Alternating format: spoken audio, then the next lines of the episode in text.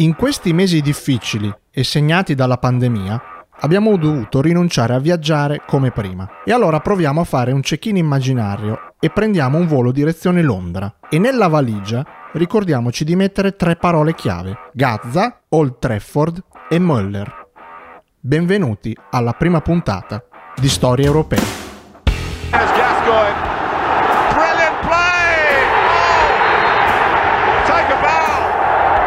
La Combe, Platini, Higgins. Ahí Ferdaño Torres e.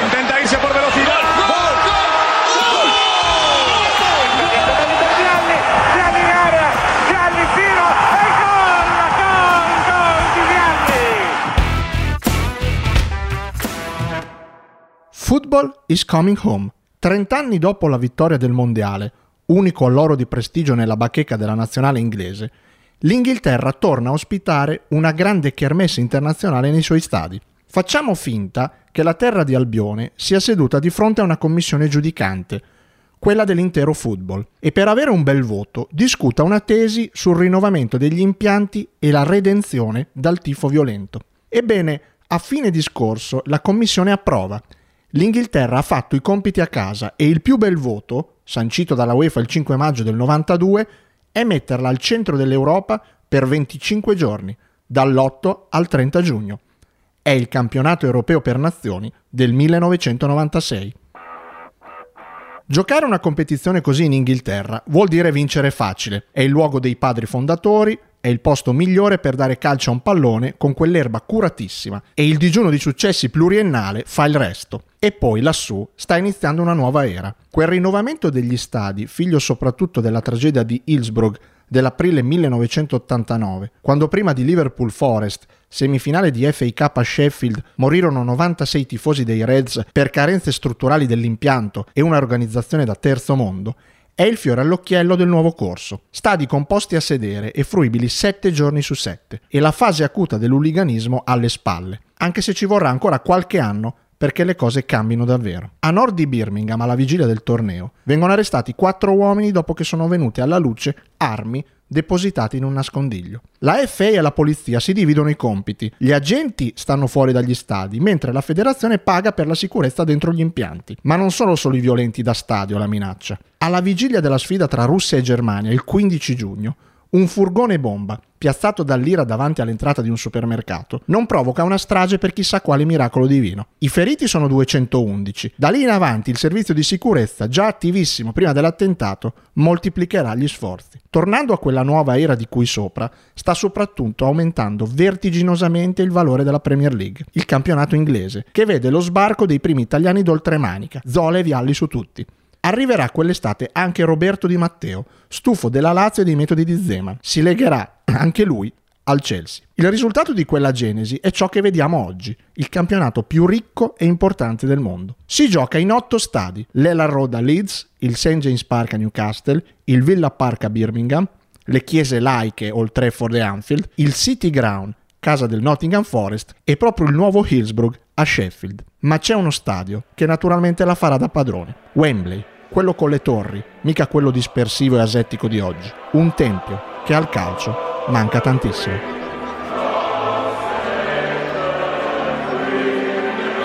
In campo invece la nazionale affidata a Terry Venables ci arriva di diritto come paese ospitante, dopo aver guardato in tv il mondiale statunitense di due anni prima e con una squadra all'insegna dell'esperienza. Seaman tra i pali, il carismatico Stuart Pierce, detto Psycho, il veterano Platt, la certezza Ince e un bomber implacabile come Alan Shearer, che un anno prima aveva vinto la Premier con il Blackmoor Rovers e quell'estate sarebbe andato a giocare sotto casa al Newcastle, con il quale avrebbe segnato la bellezza di 206 reti. C'è anche Gareth Southgate, sì, proprio lui, l'attuale tecnico della nazionale inglese. Sarà protagonista in negativo del torneo. Dimentichiamo qualcuno? No, lo lasciamo solo come dulcis in fundo.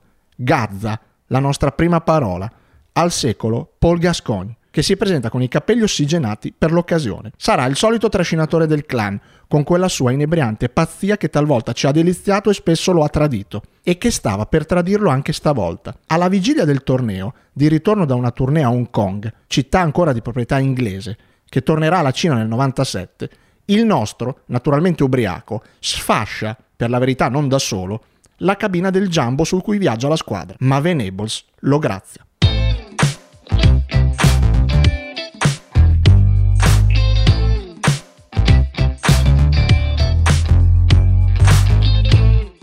E come ogni torneo per nazioni che si rispetti, viene messa in piedi una ridondante colonna sonora. Three Lions, Tre Leoni, il simbolo della nazionale d'oltremanica. Autori i Lightning Seeds, band britannica ancora in attività, espressione del rock alternativo. Nel video del pezzo, i tre membri della band, di cui ben due identici a Massimo Marianella, celebre commentatore del calcio inglese su Sky, vestiti con la maglia della squadra, si muovono dal divano al pub, soffrendo per la propria nazionale, sino a giungere sul Prato Verde, dove si immaginano di incontrare i loro idoli e di alzare la Coppa Rimè, come fece Bobby Moore 30 anni prima.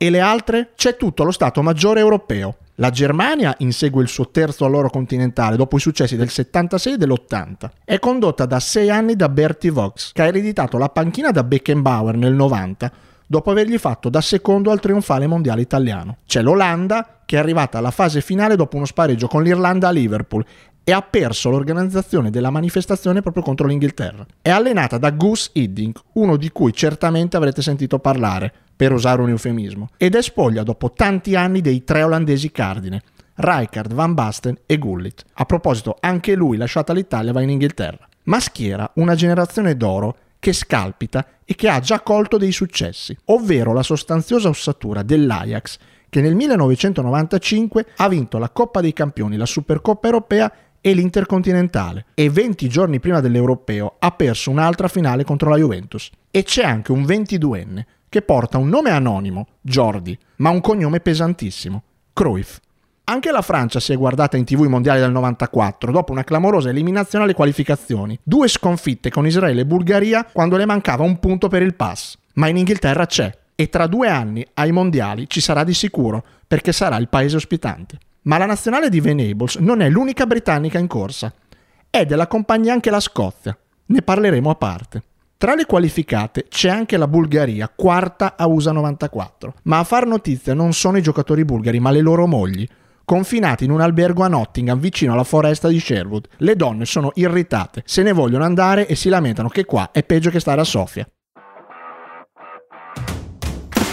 E poi ci sono i campioni in carica, i danesi. Ma dopo la favola di quattro anni prima in Svezia, il numero 10, un certo Michael Laudrup, che al trionfo del 1992 non aveva partecipato per divergenze con l'allora allenatore Möller Nielsen, spegne l'entusiasmo sul nascere. Sarebbe un sogno arrivare ai quarti di finale. E l'Italia? C'è ancora Arrigo Sacchi in panchina. È arrivato a 11 metri da un mondiale in America e per la spedizione inglese lascia a casa quello che glielo stava facendo vincere quel mondiale, Baggio e porta tra gli altri i giovani volti nuovi Chiesa e Del Piero, ma deve rinunciare per infortunio a Ferrara e a Conte. Non mancano le polemiche. Walter Zenga accusa Sacchi di costruire una nazionale di giovani marmotte, lasciando fuori gente come Panucci o Crippa, giocatore di carattere dalla risposta pronta. Ravanelli invece ce l'ha con i giornalisti, re di aver distorto una sua dichiarazione alla fine in veste a proposito di Beppe Signori, più in forma di Baggio nel 94 al Mondiale, ma lasciato fuori dalla finale. Su questa vena polemica di penna bianca, la Jalapas Band ci costruirà sopra un divertente macchietta mai dire gol, con Joele Dix nei panni del calciatore. Tra gli esclusi eccellenti anche Gianluca Vialli che con Sacchi gioca solo poche partite di cui l'ultima a dicembre del 92 per poi sparire dai radar del romagnolo. Ora, certe dichiarazioni pubblicate sulla stampa inglese, soprattutto su un quotidiano frivolo come il Daily Star, vanno prese con le molle, ma che tra l'ex Juventino e Arrigo non corresse buon sangue è un fatto. Stando a quanto riportato, Vialli non le mandò a dire. Per chi tiferò? Inghilterra. Non mi sono mai piaciuti i metodi di allenamento di Sacchi e venivo messo sotto accusa anche perché mangiavo coi gomiti sul tavolo. Non gli andavo a genio e non capivo perché. Ma a Euro 96 c'è anche un altro grande protagonista. È il Breath Right. Letteralmente respira giusto. Il cerotto miracoloso per il naso, più efficace delle pastiglie Valda. Funziona meccanicamente allargando le narici e facilitando la respirazione. In pochi giorni diventa lo status symbol degli europei. Sono tanti i giocatori che lo utilizzano e paiono tutti degli Apache sul sentiero di guerra. Raddoppiano le qualificate rispetto a Svezia 92. 16 squadre non più 8 divise in 4 gironi. È la prima volta che si assegnano 3 punti per la vittoria e in caso di parità dopo i 90 minuti ai supplementari è previsto il golden goal, la morte istantanea. Chi segna vince. L'Italia Under 21 di Cesare Maldini ha vinto così l'Europeo di categoria nel 94, battendo 2-1 il Portogallo con la rete della vittoria di Orlandini. A questa Italia, che nelle qualificazioni è passata a pari merito con la Croazia, ma arrivando seconda per peggior differenza reti, tocca il raggruppamento più complicato. Russia, Repubblica Ceca e i tedeschi. L'esordio è confortante, 2-1 alla Russia con Chiesa e Casiraghi in gol. Poi però arriva la sconfitta con i cechi con lo stesso punteggio, mentre la Germania fa bottino pieno con tutte e due. Il 19 giugno 1996 l'Italia si gioca la qualificazione ai quarti contro i teutonici in una riedizione della partita del 1988, sempre agli europei e sempre nel girone eliminatorio, finita 1-1. La seconda parola, Old Trafford, sarà fatale agli azzurri. Dopo 8 minuti Zola sbaglia un calcio di rigore e nonostante l'Italia giochi meglio finisce senza reti. Ma ciò che pone fino al cammino dei sacchiani è il gol che Vladimir Smither segna a 3 minuti dalla fine nella partita tra la Repubblica Ceca e i russi, siglando il definitivo 3-3. Con una vittoria russa l'Italia sarebbe passata anche con lo 0-0. Curioso che tutto finisca troppo presto al Teatro dei Sogni, casa del Manchester United. A proposito del rigore sbagliato, Zola dirà: In allenamento ne avevo tirati tre allo stesso modo e li avevo fatti tutti. Anche il girone degli inglesi non è una passeggiata. Esordio con la Svizzera e chiusura con l'Olanda. Con gli elvetici finisce 1-1, con Schirer che porta avanti i suoi e Turkilmaz, vecchia conoscenza del Bologna, che pareggia su rigore a 6 minuti dalla fine. Contro gli Orange sarà una passeggiata 4-1, ma nel mezzo c'è la sfida secolare ai vicini di casa di sempre, quelli con il kilt. La prima volta è datata addirittura 1872, finì 0-0, anche se le federazioni ritengono che la prima vera sfida si tenne due anni prima. In un soleggiato pomeriggio londinese, con inglesi e scozzesi mescolati tra loro senza il minimo problema di ordine pubblico, c'è anche un po' di Italia. Arbitra Pairetto. Prima del match, le vecchie glorie delle due formazioni fanno un 6 contro 6 che si conclude con la vittoria degli scozzesi per 3 a 1. Ecco, i ritmi del primo tempo sono quelli da calciatori in pensione. La ripresa invece è di tutt'altra pasta. Dopo 7 minuti un'incornata di Shearer nel traffico dell'area di rigore altrui sblocca la situazione. La Scozia avrebbe l'opportunità di pareggiare nell'ultimo quarto d'ora, quando un intervento di Adam su Gordon Dury porta gli scozzesi a beneficiare di un calcio di rigore. Ma Gary McAllister capitano dei suoi e uno dei protagonisti del Leeds che nel 92 aveva vinto l'ultima edizione della First Division, prima della trasformazione in Premier League, calcia forte ma non angolato, Seaman respinge. E sul ribaltamento di fronte Gascon riceve palla da Henderson e fa un'opera d'arte, sombrero su Colin Hendry, un altro con i capelli biondo oro come lui, e destro al volo che buca Gorman, 2-0.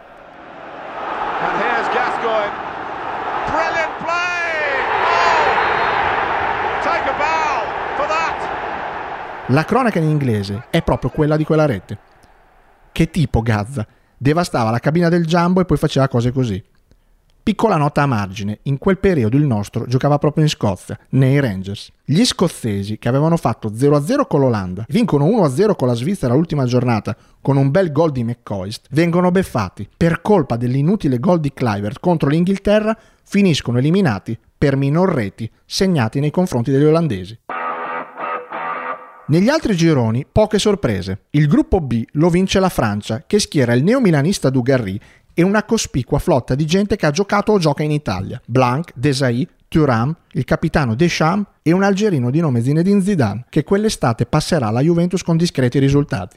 Il Bordeaux con lui e Dugarry è arrivato in finale di UEFA perdendo con il Bayern Monaco. E inoltre c'è anche Yuri Djorkaeff, che è francese ma è un melting pot, avendo origini cosacche, armene e polacche. Proviene da una famiglia di calciatori e dopo gli anni in Francia anche lui arriverà in Italia, all'Inter. Il suo gol alla Roma del 5 gennaio 1997 diventerà l'immagine stampata sulle tessere di abbonamento ai nerazzurri per la stagione 97-98.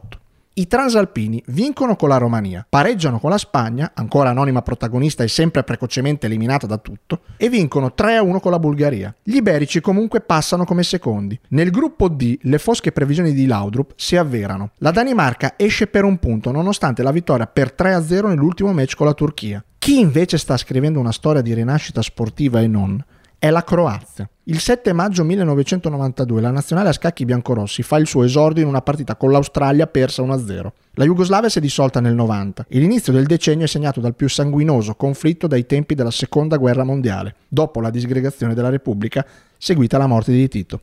Quell'europeo È la prima grande manifestazione internazionale alla quale la Croazia prende parte. Che nomi anche qua? Jarni, Boksic, Vlaovic, Boban, Stanic.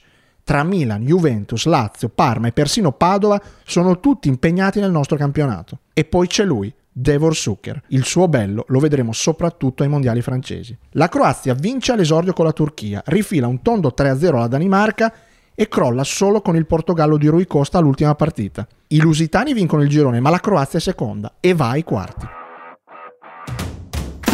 Nella fase eliminazione diretta che prende il via il 22 giugno vige l'equilibrio. Ben 4 delle 7 partite che restano da giocare saranno decise dai calci di rigore. I primi a scendere in campo alle 3 del pomeriggio a Wembley sono i padroni di casa. Di fronte alla Spagna di Clemente e i due primi ministri, Major e Aznar, sono in quelle stesse ore a un vertice europeo a Firenze. Trovano il modo di interrompere il summit per vedere la partita. Aznar non ci va giù tanto leggero. Gli inglesi convinti che la Spagna perderà sono affetti dal morbo della mucca pazza. Al 34 del primo tempo, Julio Salinas segna e l'arbitro, il francese Battà, annulla per un fuorigioco che non c'era. Scordatevi il VAR, qui siamo ancora alla vecchia maniera. In più non vede un fallo di Gasconi in area sullo spagnolo Alfonso, anzi ammonisce quest'ultimo per simulazione. Finisce 0-0 e servono i calci di rigore. L'Inghilterra realizza tutti i suoi. Fernando Hierro, colonna del Real, prende la traversa e Siman para il rigore di Miguel Angel Nadal, zio del tennista Rafa e colonna del Dream Team del Barcellona di Cruyff.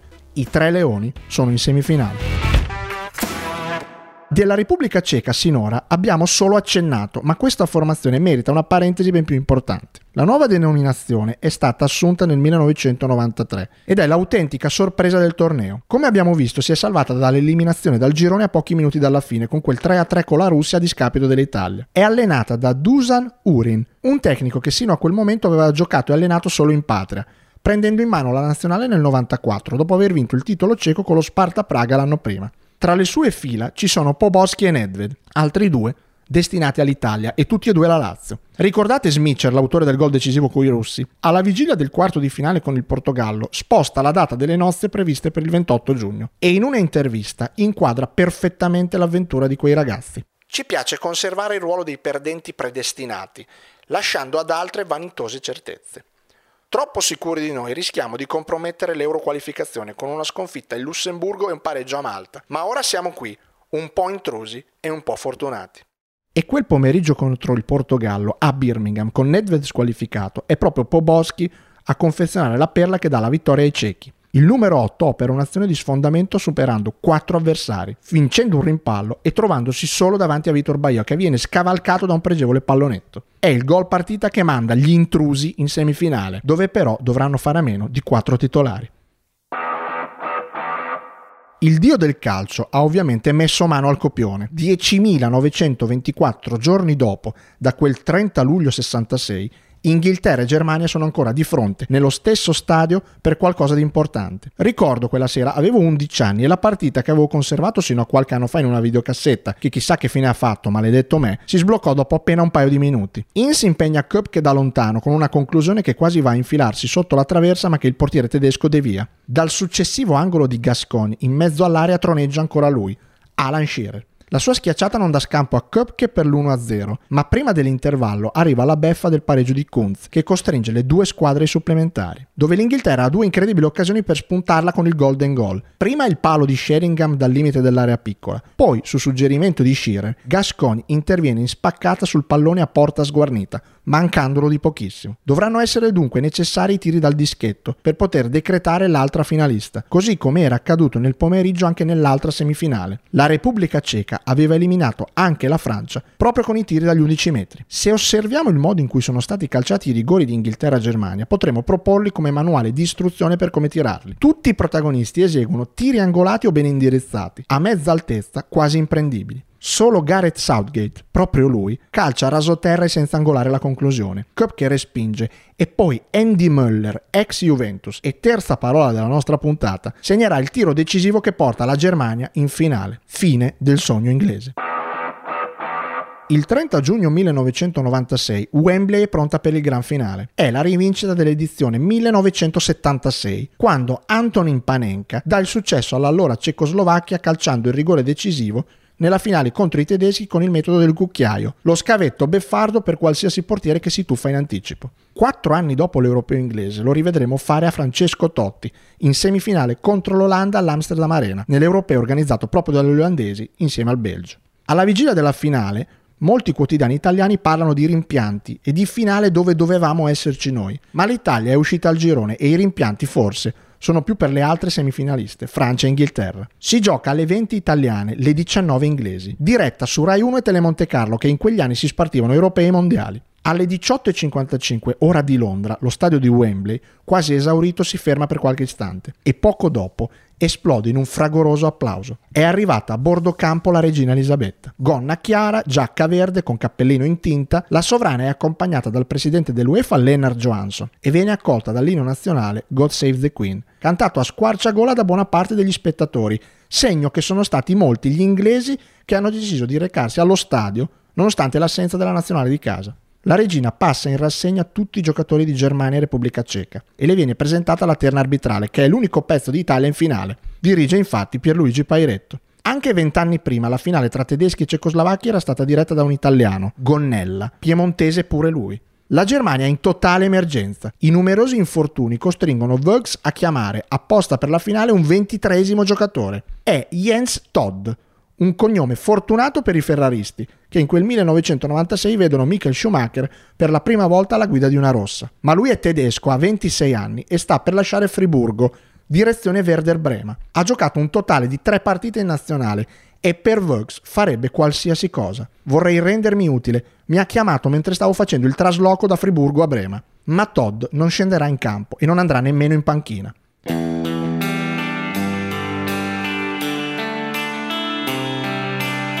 C'è qualche polemica perché la Germania ha spinto per avere due rinforzi, non uno, e anche per azzerare i cartellini gialli onde evitare le squalifiche di Freund e Klinsmann nel match contro l'Italia, richiesta non accettata. Vox derubrica le contestazioni come vittimismo degli sconfitti. Inoltre, il tecnico tedesco alla vigilia svela.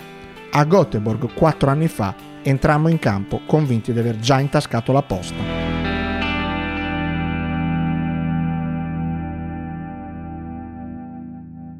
La Repubblica Ceca è in ritiro a Sopwell House, 22 miglia fuori da Londra, immersa nel verde della campagna inglese. Due giorni prima della finale, l'albergo viene evacuato per un paio d'ore perché alcuni additivi utilizzati per la manutenzione della piscina fanno scattare l'allarme chimico. Quattro anziani finiscono in ospedale, ma non ci sono ulteriori danni. Urin rinuncia a Nemecek, mette Rada su Kunz e zavorra il libero Kadlek davanti al portiere. La finale è noiosa, tattica, poco spettacolare. La contesa si accende nella ripresa. Al tredicesimo Pairetto assegna un rigore alla Repubblica Ceca per un fallo di Summer su Poboschi, in realtà avvenuto fuori area e segnalato dal guardaline Nicoletti. Berger, cursore di fascia sinistra, tira una botta centrale e avvicina ancora di più i suoi al sogno. Poi, a 20 minuti dalla fine, entra al posto di Scholl Oliver Biroff, che pure lui, manco a dirlo, gioca in Italia, nell'Udinese. Nonostante le tante defezioni, Vox lo aveva lasciato incredibilmente in panchina per inserire un Klisman non proprio al top. La sua incornata, da un calcio di punizione di Zighe, pareggia i conti. Si va ai supplementari, che dureranno poco però, perché ancora lui, Biroff, al quarto minuto controlla spalle alla porta un pallone che sembra perso. Poi si gira e lo calcia, trovando le mani aperte di Kouba, il portiere cieco non proprio irresistibile. La palla, lemme, entra in porta, accarezzando il palo. È il primo golden goal del torneo ed è quello decisivo. La Germania vince l'europeo per la terza volta nella sua storia. A consegnare il trofeo a Capitan Klisman su quel palco dove 30 anni prima Bobby Moore prese fra le mani la Coppa Rimè è ancora la regina Elisabetta. Al rientro in Germania, all'aeroporto di Francoforte, ci sono oltre 30.000 tifosi ad attendere i campioni d'Europa con la Coppa. Ad oggi quello è l'ultimo europeo vinto dai tedeschi, che dovranno attendere 18 anni prima di vincere nuovamente un trofeo internazionale, il Mondiale brasiliano del 2014. Giorgio Tosatti, sul Corriere della Sera, scriverà La finale ha sancito il trionfo del calcio all'italiano. Mattia Sammer, a fine anno, vincerà il pallone d'oro. Storie Europee è un podcast originale Radiabo, scritto e interpretato da Stefano Ravaglia, montaggio e sound design di Giacomo Tuoto. Scopri di più sui nostri podcast e programmi su radiabo.it.